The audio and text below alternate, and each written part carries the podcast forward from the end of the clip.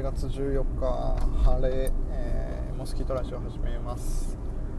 えー、モスキートラジオではうなぎの根っこで取り扱っている商品やそれにまつわることを話していきます。えー、っと今日は、えー、ちょうど梅雨明けしてすごい田んぼが綺麗な、えー、時期で、あのー、ちょっと苗も成長してきてる景色の中を走ってるので、ちょっと稲、えー、にまつわる工芸っていうことで、筒井時政玩具花火製造所のスボーテボタンという線香花火作りを通して、ちょっとそういう話題に触れたり、筒井さんの取り組みや、えー、などを話していきたいなと思います。でスボテボタンという、えー、西日本、えーとまあ、特に関西地区地方で、えー、作られていた、えーまあ、関西地方に馴染みのある、えー、線香花火の形として、えー稲わらの先に火薬がついたタイプの線香花火があります。あの関東地区だと紙に、えー、をこより状によって、えー、作る、まあ、あの色がカラフルな色がついた花火、線香花火が馴染みがあるんですけども、えーと、関西地方ではそういうものがありまして、スボテボタンといって材料が稲わらのあの硬い芯の部分があるんですけども、 そ, そこにえー、火薬を先端に、えー、つけたもので、えー、と作る時期でいうと、その火薬があのちょっとドロッとした液体状、まあ、プールみたいなのにその稲わらを先端をつけて乾かして、えー、作っていくんですけども、その火薬の中の原料ににかわが入っているので、それが夏の気候だと乾きにくいということで冬に作られます。であと特徴としては、線香花火の西のタイプというのは、あのするときに斜め上を向けてやるんですけども、えー、下ではなくてですね、それもなかなかあまり知られてないことなので、結構初めて、まあ、聞いた時は自分も驚きましたけど、まあ、そういう風な、なんかもともとが、あのーえー、と香炉とか火鉢で、えー、と刺して上の方を向けてされてたみたいで、もう さんびゃくよんひゃくねんぐらい前から形を変えてないような、えー、と花火の、え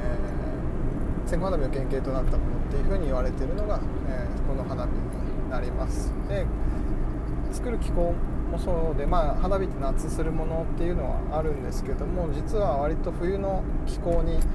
も向いていて、あの強い風に風が当たった方が勢いを増すタイプの花火になるので、あのー、夏場、まあ、する時もちょっと勢い弱まったなと思ったら息吹きかけたりしたらまたすごいバチバチっと、あの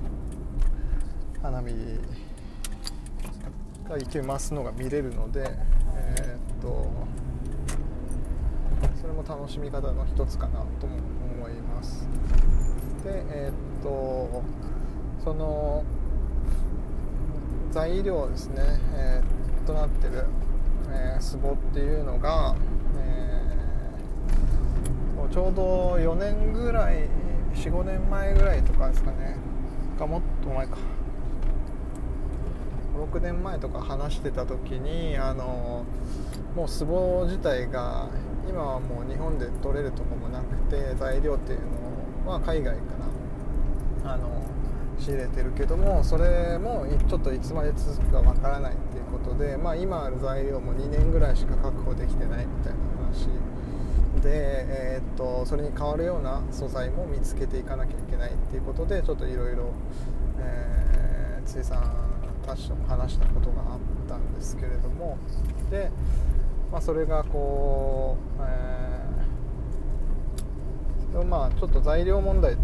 他のものづくりでもそうですけど、結構なんですかね、えー、と使う方が減ったりとか、やっぱりあの機械、えー、いろんな農業もそうですけど自動機械化っていうのが進む中で、えー、と以前取れたものが取れなくなるみたいなこともあって、えー、と例えば米作りとかも仕方収穫の仕方なども変わってきてるので、あの稲刈った後に天日で干して、でそれで脱穀して、その後の残った部分の、えー、藁から硬い髄の部分を取り出してっていう風なことをしなきゃいけないんですけども、そのもう、えー、畑でこう刈り取りながら脱穀してみたいな機会もあるので、なかなかそういう風に昔のようにそのある程度の長さを持った芯が取れなくなったりっていう風なこともあるみたいで、えー、それで材料調達っていうところでいろいろ動かれてたんですけれども、あのーもうそこで水産たちは自分たちで、えー、と米を育てて、その材料となる、えー、壺も、えー、自分たちで作って賄おうということで、えー、とにせんじゅうななねんぐらいからですかね、えー、動き始めてで今に至るんですけれども、あの米もなんかいろいろ種類があるみたいで、いくつか試したっていうふうに言われてたと思うんですけども、まあ、その壺に合うような品種の、えー、お米を作って、でそれでやってるって言ってました。結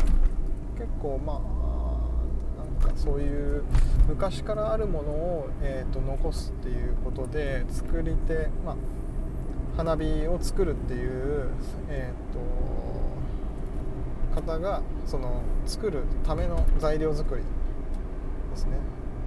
以前のことをしたりとか、もしくは水産とかはさらにその後ですね、販売する場所を作るとか、えー、とそれを楽しむ場所をワークショップをする、えー、拠点を作ったり、もしくは、えー、と花火をする場所が今都会の方とかも減ってるので、えー、何か楽しめる場所を作ろうというので、川の家という、えー、民泊を、えー、去年から始めていて、えー、花火作りだけじゃなくて花火作りの、えー、元となることから、えー、その楽しむ楽しみ方だったり、えー場所の作りっていうことも幅広く取り組んでいるので、まあ、全ての作り手がそれができるかというとそうではないと思うんですけれども、今から、えー、そういうことが求められる こ, うーんことも増えてくるんだろうなっていうのを、そういう水産の話とかを聞きながらとか活動を見ながら、えー、考えたりはします。でちょっと似た例、ちょうどいいなわら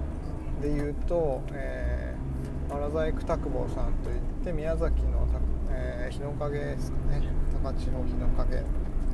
たりで、えー、しめ縄わら、わら細工ですね、しめ縄を作ったりしている、えー、工房がありまして、そちらもやはりやっぱ米作りっていうのは、まあ、もちろんご飯食べるために育ててるので、収穫をしやす収穫しやすいとか、えー、気候に適応していく、宮崎とか特に台風とか多かったりした、まあ、最近そうでもないような気がしますけど、まあ、台風の影響とかももちろんあるので、風に強い風でも倒れにくいように、あのー、昔の品種に比べると背丈が低い品種っていう風な形で、えー、適応させてきてるみたいなので、それが必ずしもあのしめ縄作りに、